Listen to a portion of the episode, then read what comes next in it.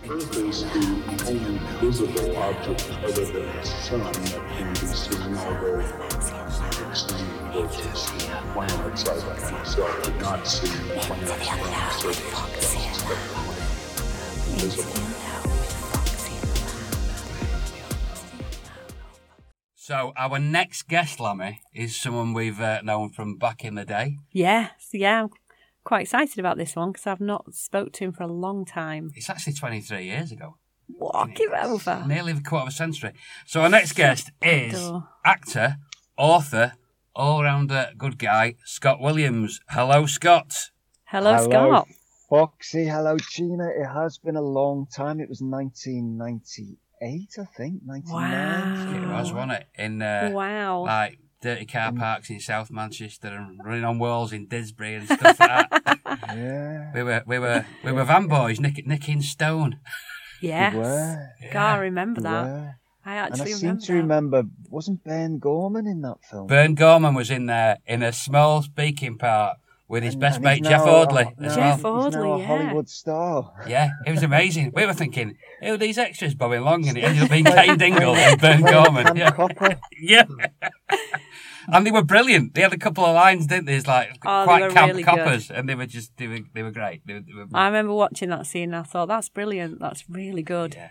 But there was just a general sort of nice atmosphere, good atmosphere, and people getting on. The thing I remember most about that film was Paul Usher was in it. Who's a very good friend of mine. Yeah. He's my son's godfather. Yeah, and he just went on holiday halfway through the show. I forgot about that. Was Paul? Yeah, off to Rhodes, didn't he, or something? He came back with this glorious Mediterranean tan. Yeah. The makeup department was fuming. Oh, bless Usher. I remember winding him up by having a little bit of string that I put down the side of his BMW so he thought it was a scratch. He was well pissed off. Thought he was going to knock me out. He was such a nice guy, though. I didn't really do that much with him, but I remember you both being... really lovely friends, sort of. We met around that time. We did Liverpool One together, and then we did Van Boys together, and then we did a film called Swing together, and then so we worked 3 times together in the same year, and then I've never worked with them again. Yeah. Well, someone needs to sort that out. Usher's great. Yeah. He always reminded me of a young version of my dad, so I think that's why I warmed to him. He felt very much. He's a legend. Like... He's a legend. Yeah. And all my my sister fancies him. My wife fancies him. Everyone, we all fancy him. What I always remember about him was he really liked Paul Weller. Yeah, well, Paul's a musician, you know. He's when he's not acting, he's singing, and he's always on the road. And brilliant, he's really cool guy. He's a star man. Yeah, we had a chat about the Beatles, and he really liked Paul Weller. That was 2 of my memories. So, what have you been up to lately then? Anything in the pipeline? It's been a strange time, hasn't it? I mean, lockdown. I really liked the first lockdown because I'm. You know, most people were confined to their house and felt isolated. As a writer, actor, unemployed actor, I felt less isolated because suddenly my wife was at home. I'm not on my own anymore. That hit, didn't it? And then I was really lucky because I had this strange opportunity came up to go into Coronation Street for a while. Oh, yeah. And I was supposed to be in it for a few months, and then COVID hit. And, of course, as you know, better than anyone, all of the soaps kind of started using less of their cast members and all the storylines changed, so sadly I was it didn't happen. I was in it for a while but not as long as I wanted to be, and then I thought, you know what, I'm going to take this opportunity to write because I'm writing novels now. And so my first novel took me about 5 years to write, and the second one I wrote in lockdown, it took about 6 months. So wow. I got a novel out of it, and then I was... Wow. How come that was so quick, the second one then, Scott? Is that because... the first one, I was just trying to find out how to be a novelist, how it works. It was all trial and error, and because... And my little boy, who's 7 now, he was literally a babe in arms, toddler. My wife was out working, so I was... a stay-at-home dad, so I was literally writing on toilet breaks, on the top of the bus. Wow. Yeah, that is tough. Whenever you can, whenever the baby's having a nap. So, and also, because life and the world changed so much in that 5 years. Mm. The book had to change with it. So, like, I lost both my parents in that 5 years. We had Donald Trump in that 5 years. We had Brexit in that 5 years. We had, you know, the world just changed. Yeah. Wow. That must have changed massively for you then, if, you know. Yeah, but, and the book had to change with it because the book was contemporary. And so, yeah, went through so many drafts. But the second one, I just knew what I wanted to do. Yeah. And I just, you know, you can either pre-plan and structure a story or just let the pen flow. And I just let the pen flow. And is it that second really story where you kind of based an element of it on what you're going to tell us about in a moment? No, that was in the first story. First one. Yeah. So the first story, I don't want to talk too much about it, but it's based on a play I wrote called Hope, which I staged in 2013. With Samantha Womack and Mark Womack and Rennie Zagher, and I directed it. And it's basically about a writer who's completely alone in the middle of the Nevada desert in an old prospector's house in a mining town, wow, trying to write his first novel. And the characters in his book start to come to life because he's had sleep deprivation, which, as we'll get onto, you'll see that it's very semi-autobiographical. Yeah. Yeah. And he has this experience, which actually happened to me in real life. Go on then, shall we talk about it? Because I know a bit about this, and it is. I quite like it. Let me start and transfer it. Yeah, go on. Yeah, I need to start by saying I had to think long and hard before deciding to share this story, because I've literally told maybe a dozen people in the 24 years since it happened, 23 years, because as you might come to the conclusion yourself, that it's really far out there, and I was worried that people might think that I'm completely nuts. Or yeah. So it was in the late 90s. It was Christmas Eve, 1998. So around the time where you all met, just after. Yeah, exactly. Just around that time. And it was a strange time, wasn't it? I mean, it was Britpop. It was Labour were in charge. There was a feel-good factor. Compared to now, it seems a lifetime away, doesn't it? It really does. Everyone seemed to have a bit of money. Yeah. Yeah. And everyone seemed to be happy. And I just turned 27. Which, as a lot of people know, is a dangerous age for many reasons. It's a very interesting age because it's an age when you're no longer a boy and you're not quite a man, and you kind of, you know, if you experiment with high risk lifestyles, then you either come through it or you don't. Yeah. Do you remember the song 27 Forever? There's quite a few things actually associated with 27. Yeah. Well, there's the famous 27 Club where lots of artists and musicians and actors have died at the age of 27. Yeah. But what people don't often talk about is the ones that don't die at 27 often do their best work at 27. So if you look at John Lennon and McCartney, when they were 27, they were doing their best work with the Beatles and you know, that kind of era. I just think it's a really dangerous age because... as I say, if you think of like high-risk lifestyle, drugs, drink, partying, if you see it as a bubble and you've penetrated that bubble, you kind of come out around that age or you stay within it, you know, and you never get out of it. Yeah, so, never really thought of it that way, but yeah, I can totally see that. I see where you're coming from. So at that point in my life, I was living a high-risk lifestyle and I was partying a lot and I was working a lot and I was mixing this kind of success with this secret kind of, you know, party lifestyle. Yeah. Yeah. And I remember this day. I wasn't high at that time. I wasn't drunk at that time, but I was coming to the end of a long bender, you know, a party period. I'd kind of had very little sleep over 2, maybe 3 days. Yeah. But the irony is, at the time I was writing a screenplay based on a novel called Novel with Cocaine, which is a really famous Russian book from the time of the revolution. Okay. Novel is Russian for romance, so it means romance with cocaine. And I was writing this screenplay. So I was doing lots of research on that particular drug, and I read about this doctor called Casey Jones who used himself as a human guinea pig, and he described his symptoms and his his hands turned blue and his feet turned blue. And anyway, so I'm sat there with my ex-partner at the time. I won't name her name for obvious reasons. And just happened to notice that her hands were a little bit blue. Mm. And I thought, oh, okay. And she was feeling unwell. Mm. And she was,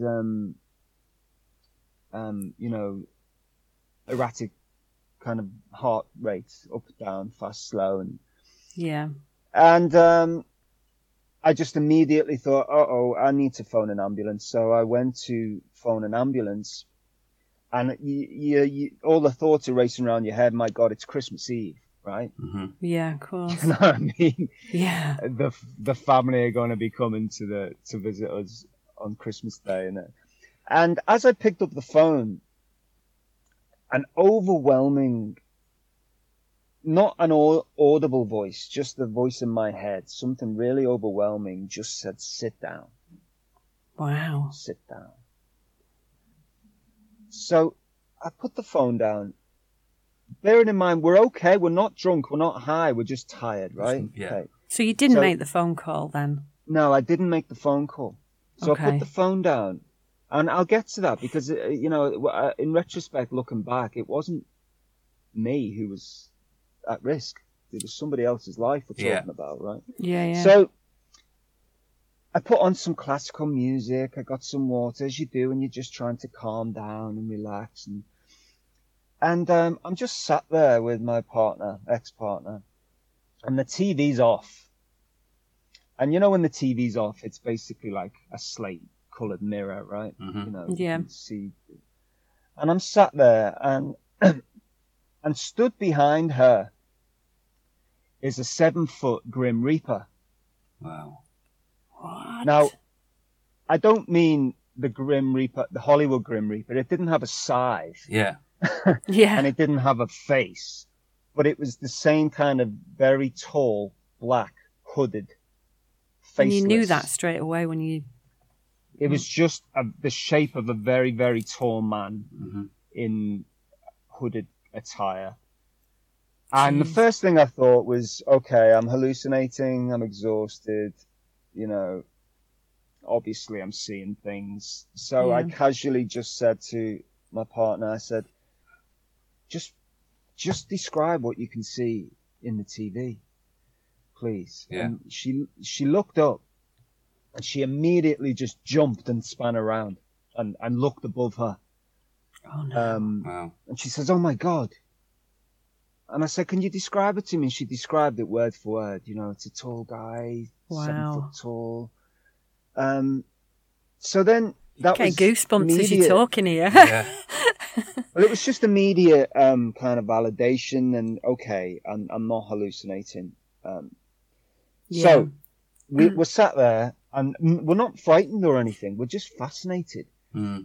And then I've got this long through lounge. I did at the time. And at the end of the lounge, I had this framed photograph of the Beatles. Yeah.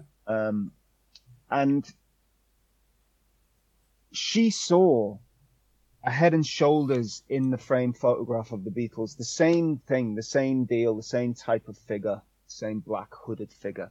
And this time she said to me, can you look into the picture frame and tell me what you see? So I looked into this picture frame and I could see it. And I said, and I described it.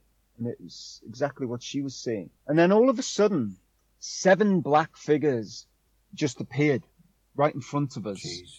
Wow.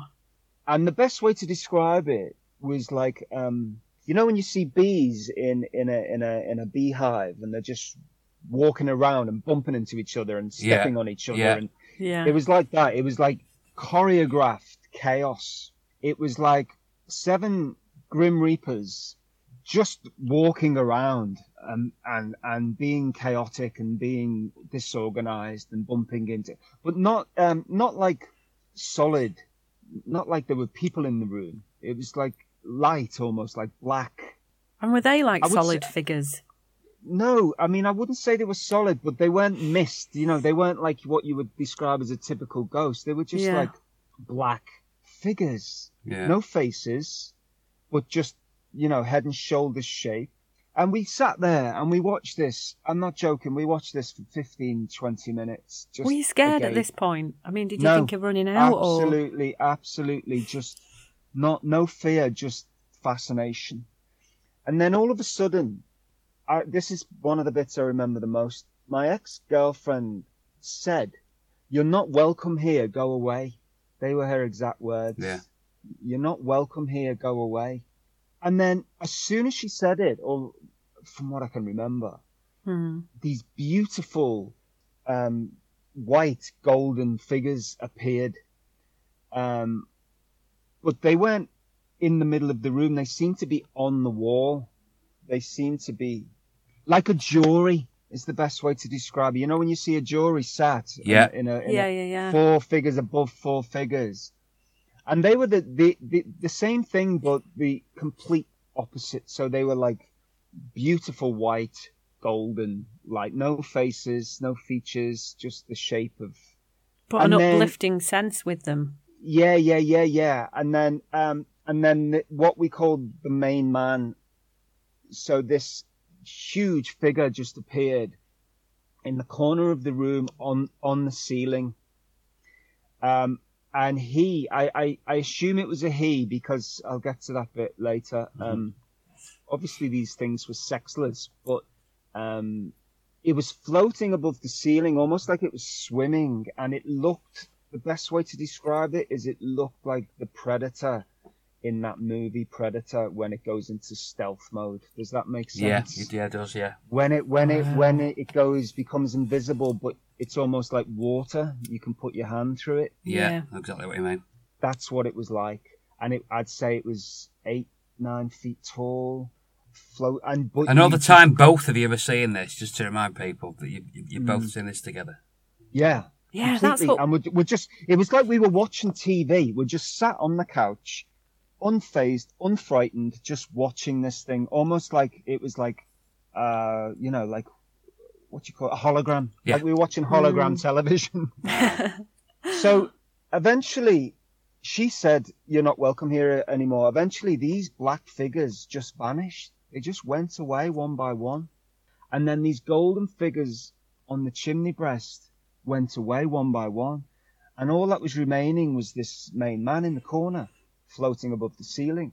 My ex-girlfriend started feeling better. Her hands went back to the normal colour. Her breathing was fine. She felt well. We felt, you know, this was over the course of, I would say, about 45 minutes this lasted.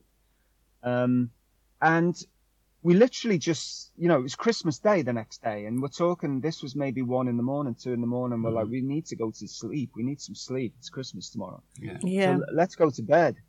So I went into the kitchen to get 2 pints of water, as you do when you going to bed. And as I'm walking out the kitchen, something comes up behind me and literally just grabs me from behind, like something very big and very strong. And I felt like, don't know whether it was wings or strong arms, but something had enclosed me. And I couldn't move. I physically couldn't move. I was petrified. I was not frightened, petrified. I was just couldn't move. So I called through to the lounge, you know, I called her name, come. And she came into the kitchen. And again, this is one of them ones where actions would be better. But yeah, she came in, she almost double took. She stood back. She put her hands up to her mouth and she looked above me and started crying. Wow. And she was like, "Oh, my God, it's beautiful." It was what she said. And I just said, "I know," even though I couldn't see. You could just feel it was. Yeah. I'm stood there like a lunatic with 2 pints of water in my hand. I know. And like almost like she'd seen whatever it was she'd seen had just been pure love. Anyway, this thing released me. We were going up to bed, switched the lights off, and the entire room, when we switched the lights off, the entire room was like neon blue, like. Wow. The kind of neon you have in a nightclub sign. Yeah. You know? Yeah, yeah. Pure neon blue. And so we went up to bed. We went to sleep. It was fine. I thought that was the last of it. But the next morning, she said to me, just as an add-on, she said, she described this coat to me. She said, someone was in our room last night wearing this coat, and she described this car coat to me. Mm-hmm. And when I got to my mum and dad's later that day, I took this particular coat out of my mum and dad's cloakroom, and I said, is this it? She says, that's the exact coat. Wow. And it belonged to my Uncle Eddie, who had died. I watched him die in front of me literally about 6 months before that. Wow. Because he lived in our house. And this is just the thing. So you've both seen it. You know, it's not so just... Yeah. I became immediately really, really... I was so convinced that what I'd seen. I was so... I know what I saw. Yeah. Do you know what I mean? Yeah. And, I became very interested in angelology because I thought... Because I wouldn't describe these things as ghosts. I wouldn't describe them as... They weren't angels in the sense they didn't have halos and wings. Yeah. Yeah. But to me, they were messengers.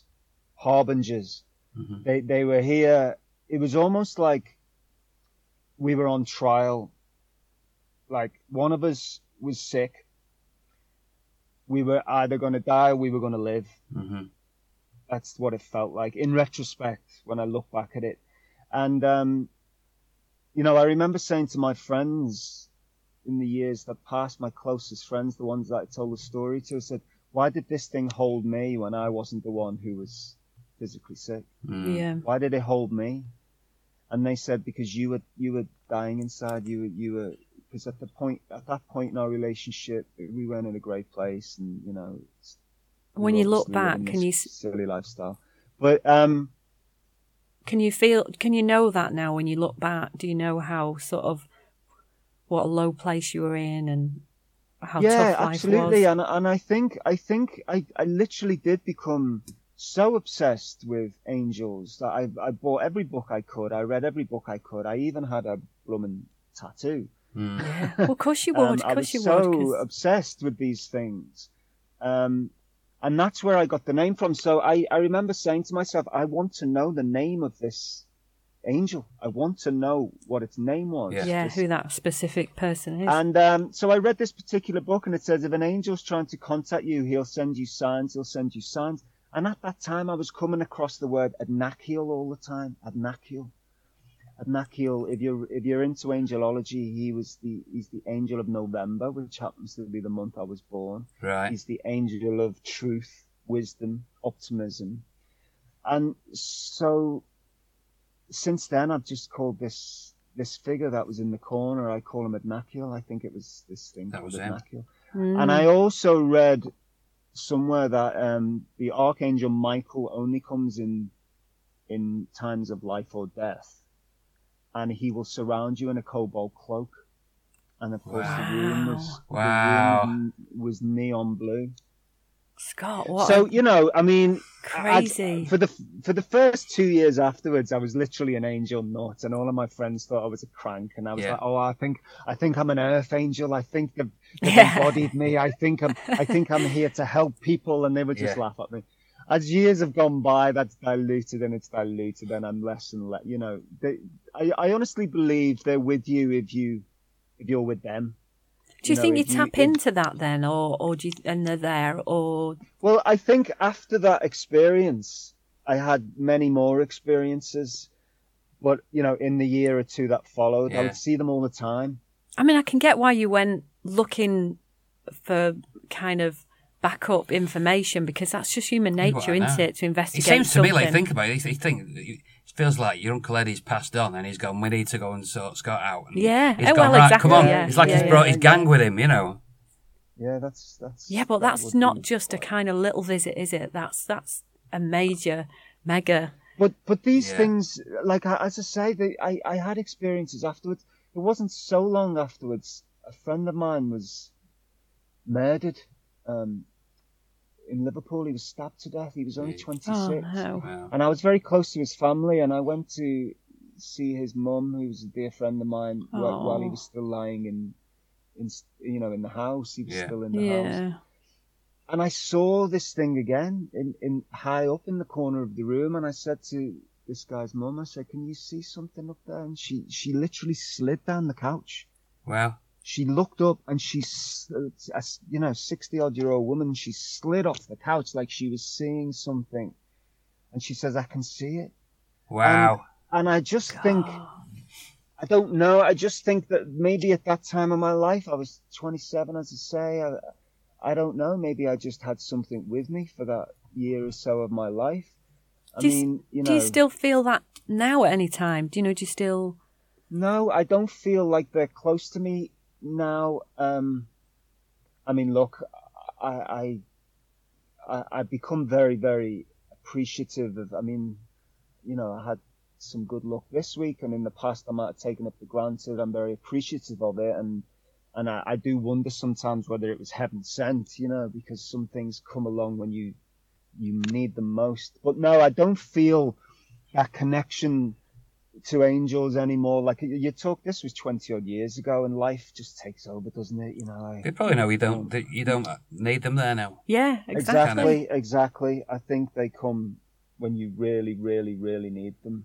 You know, doing this series we've talked to some really interesting people, and this is right up there. I mean, it's just... the first time I've ever shared it to an audience, a mass audience, because, as I say, I mean, I remember once Nicky Campbell asked me to go. He was doing a show on angels on The Big Question on his show on ITV. Yeah. And he asked me to go on and relay this story, and I just couldn't. I thought, no, I just it'll be the end of my career.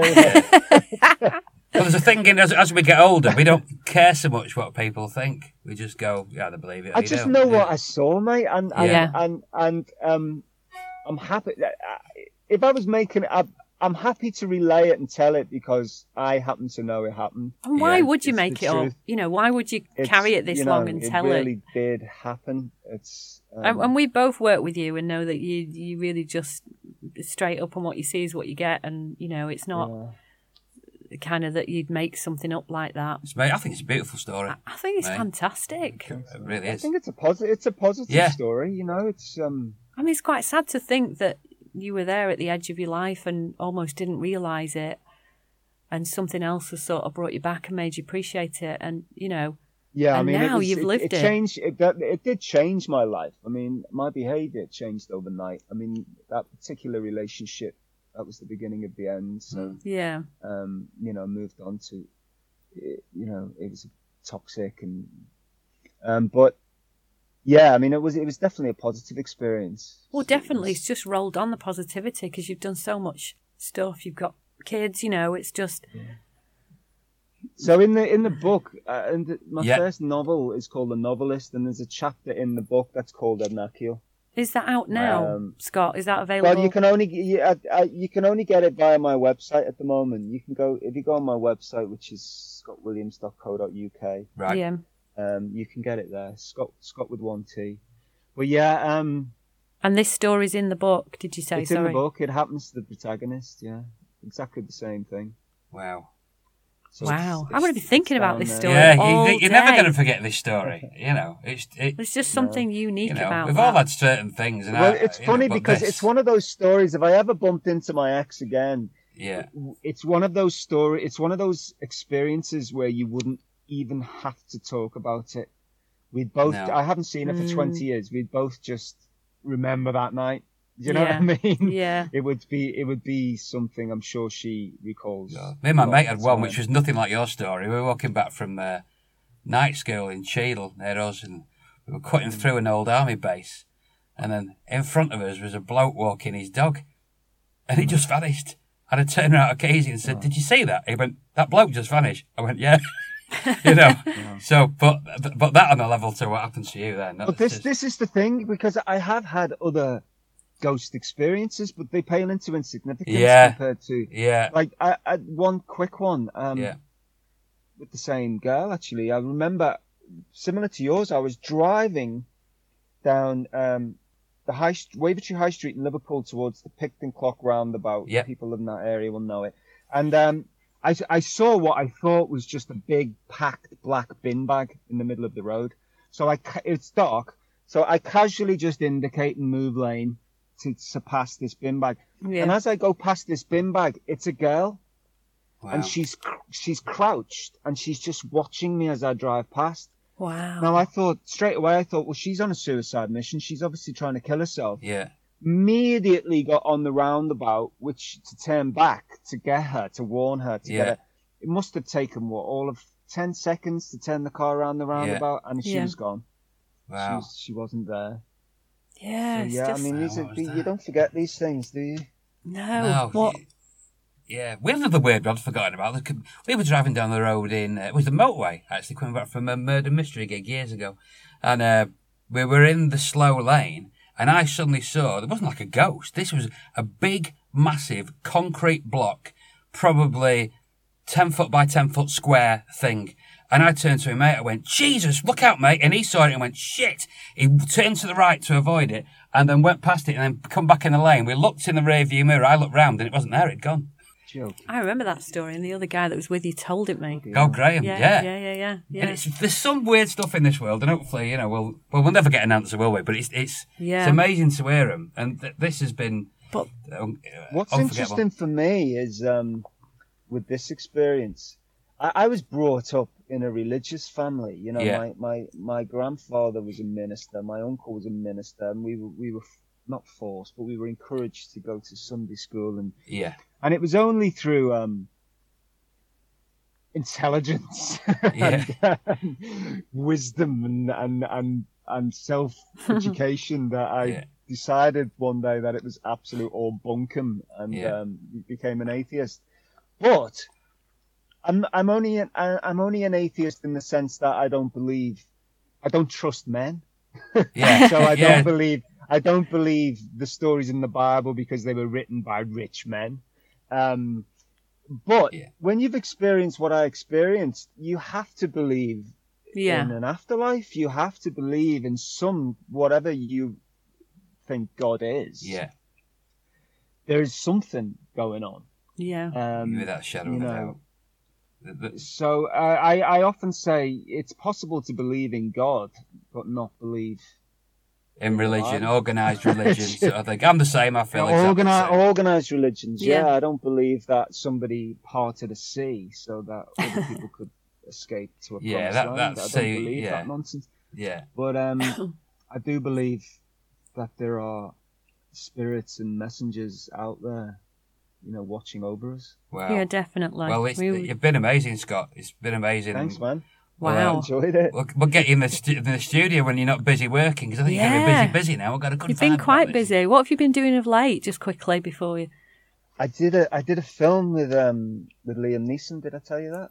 No. So that was back in May. I was really lucky because, as I say, it was lockdown, wasn't it? Yeah. And we all had these travel...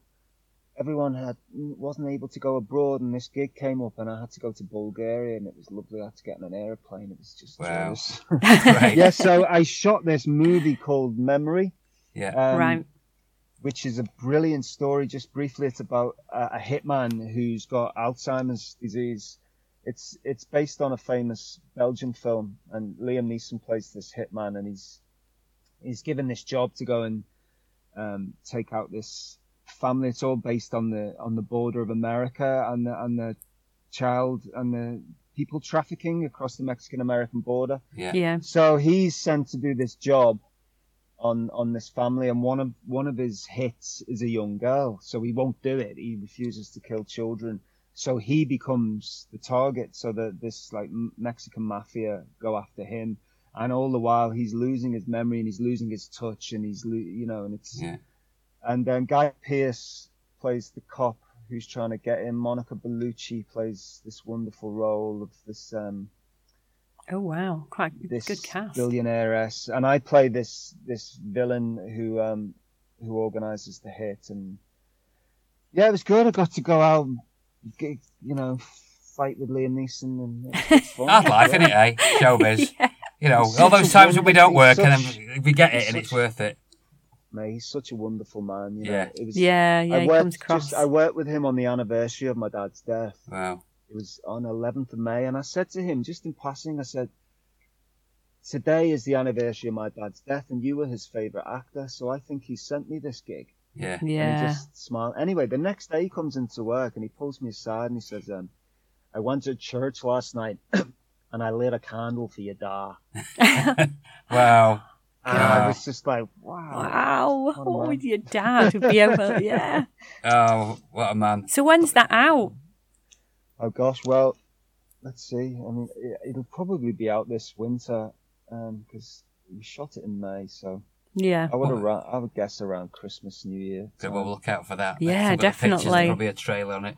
Well, listen, Scott, thanks so much for coming on board. Oh, it's been so lovely talking to you again. This, I think we'll get a lot of people downloading this and listening. Get a lot of chatter on this. I'm looking forward to subscribing to the podcast like everybody should do. Absolutely. Yes. Spread our gospel. Spread the word.